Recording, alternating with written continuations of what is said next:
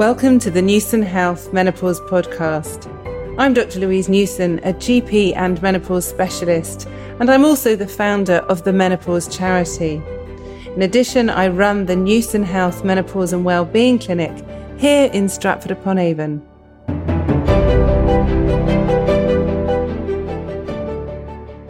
Today on my podcast, I'm really delighted and excited to introduce to you Paul Anderson, who's actually my husband and also a great friend and mentor and has known me since day one of medical school. So I've hooked him in to talk about various things today. So thanks, Paul, for joining me today.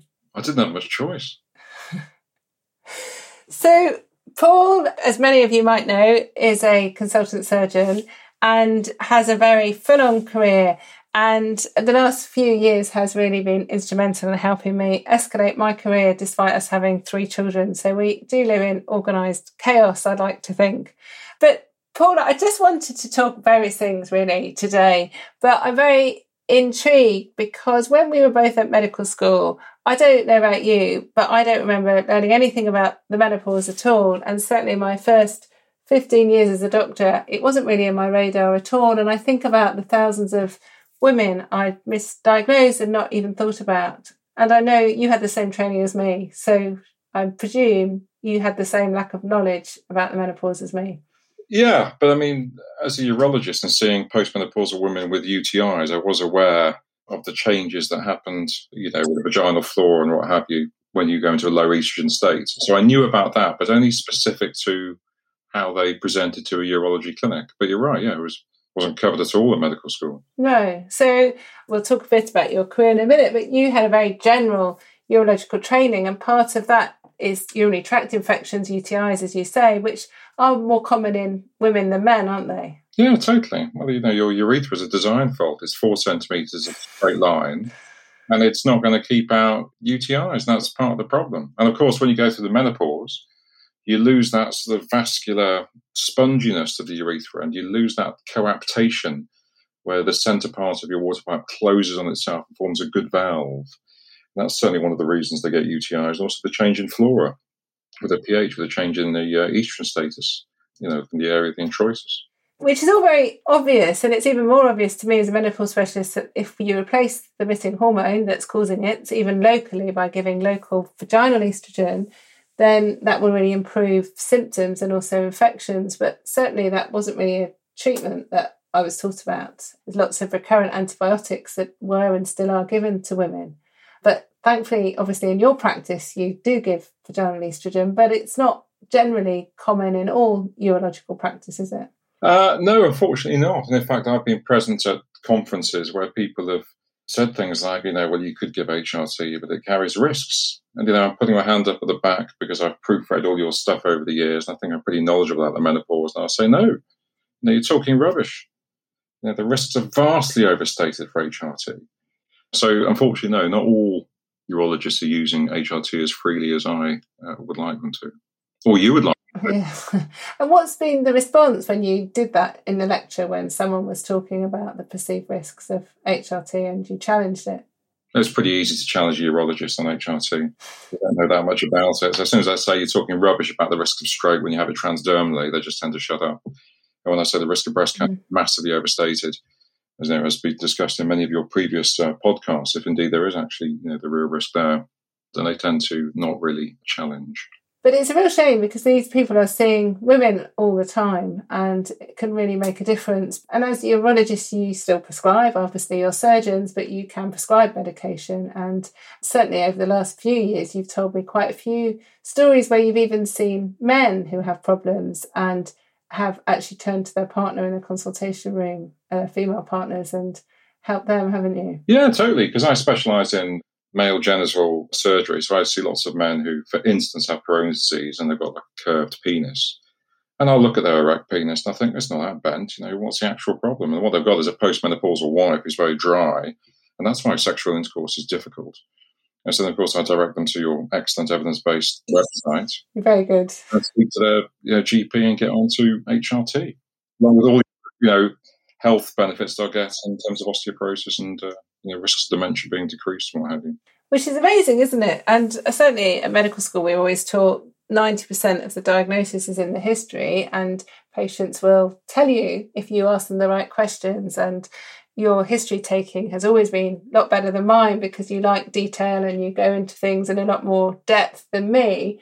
But it's very interesting that you can twist this consultation and see men who think they've got the problem and it's actually the woman. And I wonder so much in so many consultations in secondary care how much is being misdiagnosed or not even being diagnosed at all. Yeah, definitely. Because even in my general urological practice, seeing females with you know blood in the urine due to uh, water infections, if I will say to them, "Well, I think you should be on HRT," they're often under the impression that you know HRT is dangerous, or they've asked the GP in the past. They've said, "No, no, you, you shouldn't have that because three relatives six centuries ago once had a whiff of breast cancer." They've been scared off it. Mm. You're absolutely right. I think it's not just GPs, it's all healthcare professionals, nurses, pharmacists have been really scared of thinking about HRT and let alone prescribing it. And now what's really happened is people don't know how to prescribe it and they feel that it's too difficult. And when they try and get guidance from the British National Formulary, our Bible for medication, it still lists all the perceived risks. So then it can be quite scary. So I know there's a lot of people out there who would often quite want to prescribe HRT but don't know where to start. Mm. No, I think you're totally right. I think that the inserts or what the MHRA put is just scaremongering mainly. Mm. So hopefully, with some of the work certainly that I'm doing with NHS England, we're hoping to really change that and make a difference because I think it's all about, as you say, trying to be evidence based in our practice, and certainly we do in everything else that we try and do in our clinical practice. So we should do with HRT prescribing as well. So, but also just the local estrogen. Mm. You know, you have that genius idea which you spoke to uh, Tamsin Greenwell, this fairly high up in the section of female urology, about using Estring, which is that estrogen impregnated ring for elderly female residents. Mm. In nursing homes, who often come in with sort of UTIs. If we could improve the local conditions mm. of their, you know, vagina and introitus and decrease their UTIs, that would be great. But I think people are starting to listen to you within the urological community. I believe that you may be part of our next national conference, even. I hope so. I hope so. I think the more people that I can convert, the better. You know, it does make a big difference, but it's hard work. It's really hard work being listened to, as you know. And I would like to sort of publicly say that you've actually been a great mentor because it all looks like I'm doing incredibly well. You know, I've got number one bestseller, I've got a great website, I've got an amazing app with a huge number of downloads from people all across the world with incredible reviews. But actually, it's been really hard work, hasn't it? And without you, I would have just fallen over so many times because it's very hard when you expose yourself. And I think, especially as a medic, and especially as a woman, maybe, I don't know what you think, but I think it would be easier if you'd been doing this work and not me. What do you think? I could probably prescribe HRT efficiently. I don't think you could operate um, vaguely, to be honest. But I think you know over the years you've got much more thick-skinned. Mm. You know, you put people on the podium and then you just want to knock them off them, and um, you know that as absolute fact that you know people focus on the fact that you have a private clinic, but they don't focus on the fact all the time you give to NHS England and the educational programs that you've just written off and done for nothing, and hundreds of thousands have gone into your educational research program. Yeah, so I get quite angry on your behalf when people keep knocking you, as you know. Mm. I suppose I'm quite naive because I'm fairly transparent. I think that everyone's really going to help because that's why we went into medicine, wasn't it? To help people, and it still is. And it's a great privilege being a doctor. But I know when I started my clinic, and as many of you listening know, it was only set up privately because there wasn't capacity and there still isn't capacity for more NHS menopause work, and I couldn't find a job locally, either in general practice or in secondary care, to work in a menopause clinic. But quite soon after I started, I got quite a few letters of complaint from other colleagues, also from women, quite nasty messages on social media. And I quite often would go to bed crying and say, I can't do this, Paul. I really can't. This is awful. I didn't expect it. And I remember you saying, just remember the last patient you saw. You've just told me about a woman who you've helped. But it's it's really difficult. It'd be very easy to give in if you hadn't. Yeah, but you also helping me. You used to keep that golden notebook in which you wrote down the inspiring stories about mm. what really helped. The suicidal women who are no mm. longer suicidal, the people that wouldn't leave their house, that woman had to buy a camper van to come down to see you, the people with Tesco's carrier bags full of ridiculous supplements that don't actually do anything. And all those people you've improved So yeah, I would say to you, would just look in your golden book and forget those people who are after you. And a lot of those other doctors who are going on about you at the start, it was just jealousy over, you know, it all comes down to money. They thought you mm. were their private income, and they're still beaving away in private and doing absolutely nothing for research and education. Mm. But it's perceived, isn't it? I think I don't have a jealous bone in my body really because I think everyone's got another story and I think it's very easy to look at me even now with a clinic it's been open 3 years and we're now the largest menopause clinic in the world but I'm not actually proud of that which sounds really silly, but I'm I'm not because it shouldn't be. It shouldn't be that it's so hard for women to reclaim their own hormones. It's just unheard of in any other area of medicine where there's a, a waiting list as long as mine, with as that many doctors for something that's so cheap and easy. And certainly, you know, you, you do some private work, but people come and seek you out. But the waiting time is nothing like it is for my clinic. And it's wrong, isn't it, that women should be suffering in this way? Yeah, totally. I don't think that people realise that your goal is that GPs are educated to the extent that they give out HRT appropriately and freely and for mm. the patients want it. And only the people who specifically want to come and see you privately should pay money to come and see you. But ideally, every woman should get it from their local GP with no issues. And that's your end goal. Mm, absolutely. I certainly didn't set up to have as many healthcare professionals working with me as they do. But it's also incredibly rewarding and to have time with people to know that you're giving them the best treatment and the best advice is really rewarding. And certainly, you know, I think I've already said quite a few times that the work I do really is transformational and it really can improve not just the women's lives, but those around them.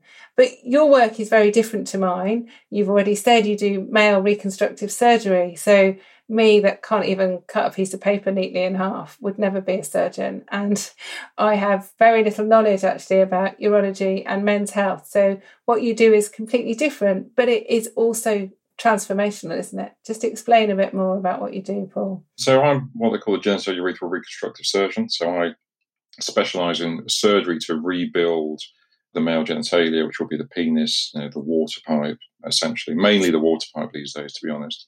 And so men can be born with a condition called hypospadias, where the water pipe opens up in the wrong place. And they might have a penis that curves down. And I can do operations rebuilding water pipes using their foreskin and getting their penis straight.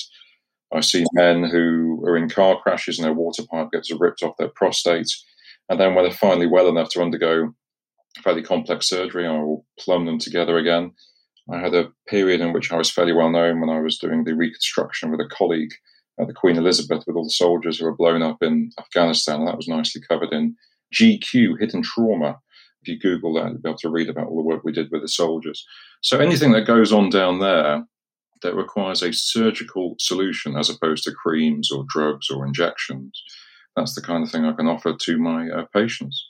I did about seven years of embarrassing bodies, you know, with you. And that was really good because patients saw what was available and they could say, well, I've had this condition for years. I didn't know anyone could help me. You know, I saw this guy on the telly last night. I want to be referred to him or someone like him. And I still see people like that, you know, with the repeats on telly. It's very interesting because obviously, as everyone knows, the menopause affects all women, yet very few of us get taught about it medical school. What you deal with does not affect all men, thankfully. But again, it's something I was never taught about at all. And you're quite right, as a GP, if I wasn't married to you, I wouldn't have known about the surgery. And sometimes you make a new water pipe out of the lining of the cheek, don't you? That yeah. tissue there. And it's incredible surgery that you do, isn't it? I do feel sorry for our children when they know that you're a penis doctor, I'm a menopause specialist, you know. But the uh, photos that uh, on your computer are mind blowing, actually, these before and after pictures. But just explain how you got into even doing that because it's not, again, something that you would have been taught about as an undergraduate. Oh, gosh. Well, I suppose the first thing I'd say, it doesn't really matter too much GPs don't know much about what I do because virtually everyone who's referred to me is from a consultant urologist. Someone with a urological problem with poor flow get referred off to urology departments. They'd find out they needed someone like me because their problem was not their prostate, it's and narrowing of the water pipe. I got into it because I always wanted to do surgery. I used to watch MASH uh, when I was younger. I'm 52, so that ages me. But I always wanted to be a sort of army surgeon. And then going through my training, I thought either way would do gut surgery. And then whilst I was going through my training, I worked for a guy who inspired me called Steve Payne at Manchester Royal Infirmary, who we're still in touch with. And he was a urologist, and he sort of persuaded me to look into urology. And then I worked for another inspirational surgeon called Ivor Bracker in Russell Hall, who was one of the sort of godfathers of genital reconstruction. And when I worked for him, I thought, gosh, this is exactly what I'd like to do. It's really meticulous, it's very fiddly. There's not many people that do it. You can really transform people's lives. It's a quality of life operation. There's no, I don't do any cancer surgery, but you can really improve the quality, you know, of people's lives. And patients do say to me, just like they say to you, you know, it's transformational when I see them in clinic, you know, three months or five years later. Mm. And so I ended up just doing open surgery. I don't do robotic. I don't do laparoscopic. I just use a, a knife and fork, as we say. So just, you know, cutting with a scalpel and scissors. But I tend to use small stitches and it's all quite delicate and often done at depth down a hole. Mm. And I mean, you are artistic, aren't you? Your mother has the most amazing talent. And we'll just explain what she did. Autistic, so that's very nice of you to say that. Well, you're both, but.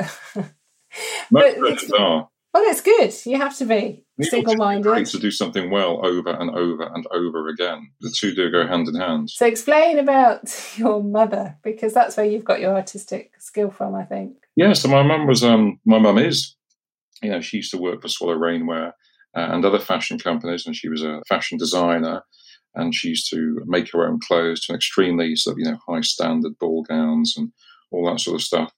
And so, yeah, she's very artistic obviously all the sewing. When I was brought up, I was, you know, making curtains at her knee and helping with the sewing machine and all that sort of stuff. So yes, it was a, a good combination of art and sewing that she gave me a background in prior to me becoming a surgeon. And of course, your father was medical, wasn't he? Yes, uh, that was a GP. He started off in surgical training, and then he moved across into being a GP in uh, inner city Birmingham, and then he moved out to Sutton Coldfield, Four Oaks specifically, and he was a single-handed GP for decades there. But he did surgery as well, didn't he?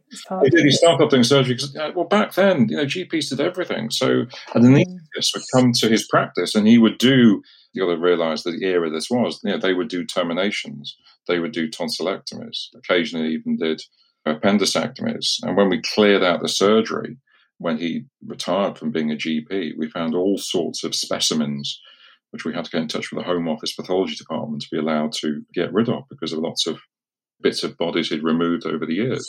But that was normal back then. He was a GP in the post-war years. So, mm, so very, very different. Very, very different, different GPs yeah. now. So he was single-handed, often on call a lot.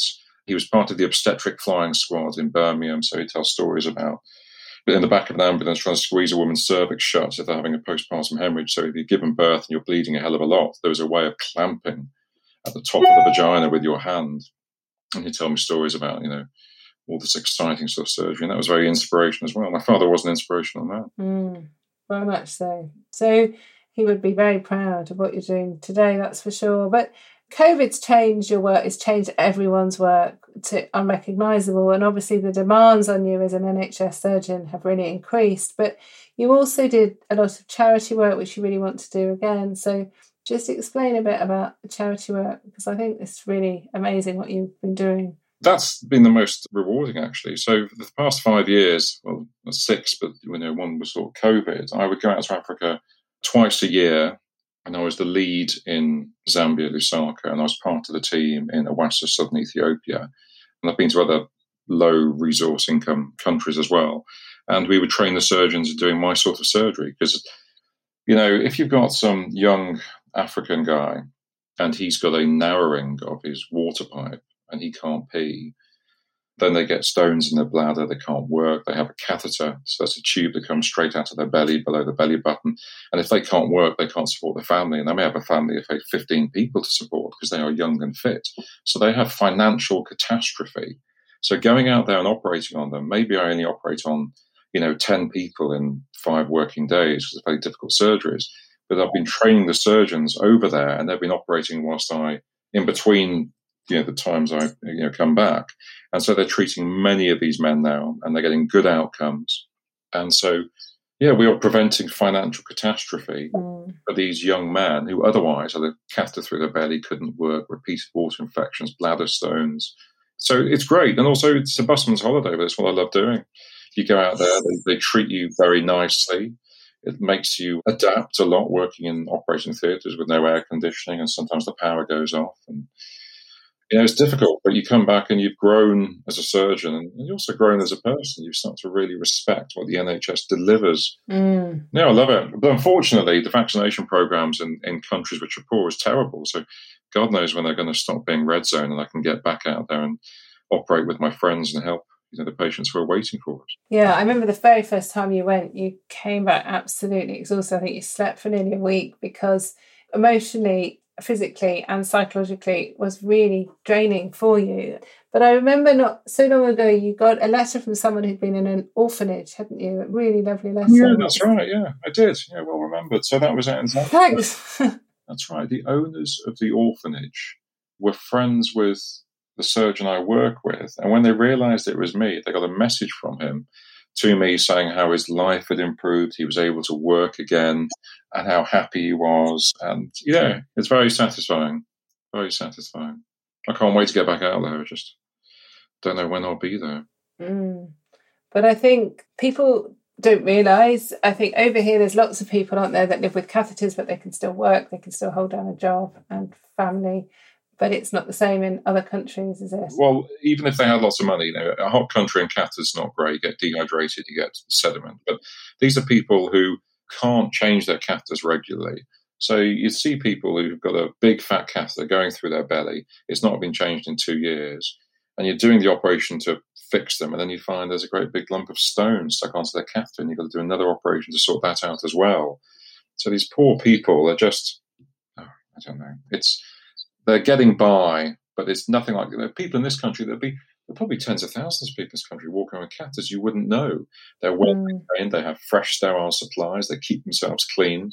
They've got support from district nurses. They're fantastic. They're clinical nurse specialists as well in hospital, and they just get on with their lives. But if you've got you know no money in a hot country and the healthcare system is not ideal, you know, they have all sorts of trouble with them. But even catheters in Western countries can be really unpleasant actually. And I think, yeah, like you say, people can manage, but I know even after an operation I had, I had a catheter for a short period of time and it was removed and I couldn't wee. So I went into what's called retention. And um, in fact, I probably shouldn't be showing this, but you catheterized me because I was in so much pain and I knew it would take me too long to get to hospital. And the relief I had afterwards was incredible. And it just made me realize for so many people, especially men go into retention more, don't they, than women, how disabling it can be. And it seems quite a trivial thing having a catheter when there are people with, you know, other diseases or other conditions. But with COVID and the waiting list and the way the NHS is really creaking at the seams, you're seeing a lot of people that are waiting so much longer, aren't they? But you always find that the cancer surgeons will grab the glory because they've saved someone's life. Mm. But one of the things that attracted me to urology when I was doing the general urology training was the old men with prostate problems who went into retention. They had a catheter, you did an operation on them. You know, it took you about 45 minutes. With the older techniques, they'd be in hospital one night, maybe two. But then you get the catheter out and they're peeing, and they would almost be kissing your feet. Yeah, that's mm. very pleased. And you could just see how much you improve the quality of their life mm. an operation that isn't that difficult. And it was lovely. And it was one of those things that, like I say, attracted me to that specialty. Mm. I still do that now, but it's not the prostate that's the issue. It might be, for instance, I saw a skateboarder today who fell astride a bar and completely wrecked his part of his body called the perineum and smashed up his water pipe, and he needs surgery. But he's having very poor quality of life with a catheter through his belly at the age mm. of 13. He can't you know, work properly and he's getting pain. And so I know that once I sort him out, he will be incredibly grateful. You know, just get on and go back to his work and being a productive member of society and being very happy again. But how long is he going to have to wait before you can do his operation? Well, you know, it's awful to say, isn't it? But I mean, he won't wait that long because I do expedite surgery for younger men with catheters in who can't work. A lot of men with catheters in can still work. So I'd like to say he'll be about three to four months. My secretary, I hope she's not listening, because the normal waiting times at the moment is about 12 to 15 months, which is awful, mm. absolutely mm. awful. I mean, you're very calm and I'm very vocal. I get very frustrated when people have to wait. But it's out of your control, isn't it? You can't work any harder. There's very few specialist surgeons like you, and I know you do a lot of teaching and training, but it's not quite as easy as prescribing HRT, actually learning the skills that you have. And it is a real art form. It's not something that every I could teach most people, I think, to prescribe HRT and give really good quality menopause education and care but you certainly can't train everyone to become a surgeon, certainly not a reconstructive surgeon. It's also time consuming. Mm. Very common, increasingly common problem in Britain, in the world, is buried penis through to obesity. Mm. Those surgeries take three, four hours. You can only do two in a day. Mm. You only have to drive past a bus stop and there'll be 10 people that probably need that surgery standing there. The demand is just immense. It's really interesting talking about quality of life because it's not just the length of life, it's the quality of life. And I think that's even more important. And a lot of us during lockdown have really reflected and thought about what our lives mean, but also it's about trying to be as healthy as possible, which obviously we all know is really important. But being healthy and having a good quality of life are key, but so many people can't do it because they're not receiving the right care and treatment, or that treatment is being delayed for whatever reason. So it's through no fault of theirs. But it's very hard to measure quality of life, isn't it? Yeah, I mean, I don't get anywhere through the same volume of patients as yours. And the, for me, there's that definite point to which, you know, before the operation and after the operation, and you can certainly see the increase in their quality of life and what they do. So it's a bit more black and white for me, and with smaller numbers to compare them to. Mm, but it's still there. So it's certainly what you're doing is amazing. And so I hope, I know we've gone off topic and we haven't spent the whole time talking about the menopause, but I just thought it'd be really interesting for some of you to listen to because I know a lot of the light gets shone on me, but you know, they always say behind every good man there's a wife at home helping. So I think the other way around is I would not be able to do the work that I do or work as hard as I do or have children that are looked after as well without your support. And I think it's quite amazing that you can help support me so much when you've got a full time job and a really huge demands on your career. So uh, publicly, thank you. But before we finish, I don't know that you listen to my podcast, but I always have three take home tips. So you're not going to be excused. So I would like to ask you, just to go back to how we started the podcast, actually talking about lack of training. What three reasons do you think urologists should have menopause training? How do you think three things that would help if urologists had menopause training as standard? Okay, first of all, I was going to quickly say that if people think consultant surgeons work long hours, which they do, their hours are nothing compared to Louise Newson running a menopause clinic of 120 employees and constantly dealing with work. So I just put that out there. But three reasons why urologists know about menopause. One is going to affect 50% of the population if they live long enough to undergo a menopause. Two, when they get menopausal atrophy uh, with a lack of estrogen and the change in the vaginal flora, genitourinary syndrome of the menopause, that was it, I was looking for that. They need to know about that so that we can adequately treat UTIs. And actually, just in general, just to commend to the women that we see that the health risks have been overstated with HRT and the health benefits greatly outweigh the risk for the vast majority of women. So it should be part of just in the way that we've been told to recommend to patients they should lose weight for their general health. Perhaps when we see postmenopausal women, with or without UTIs, we should be saying, actually, have you thought about going onto HRT for the future health benefits? Because after all, just as you're saying, if you keep the population healthy, they'll be staying out of hospital. They won't be coming in with, you know, their funny cardiac arrhythmias, their joint pains, all that sort of stuff. You know, I know from listening to you over the years how much people are improved. And that study that you did, in which they went to go and see 10 different specialties before they ended up being diagnosed as being menopausal, going on to HRT, and all their cardiac arrhythmias and their fibromyalgia and their joint pains all disappeared. And they stopped taking up time in hospital. So, yeah, those are my three reasons. Very good. So, hopefully, you can help implement some training for your colleagues, which will be very good for all the people that they see and help. So, thank you very much for your time today, Paul. And I hope you can go back to doing some of the dishwasher stacking and washing because there's plenty that needs doing. So, thanks very much. I'll go and do it now.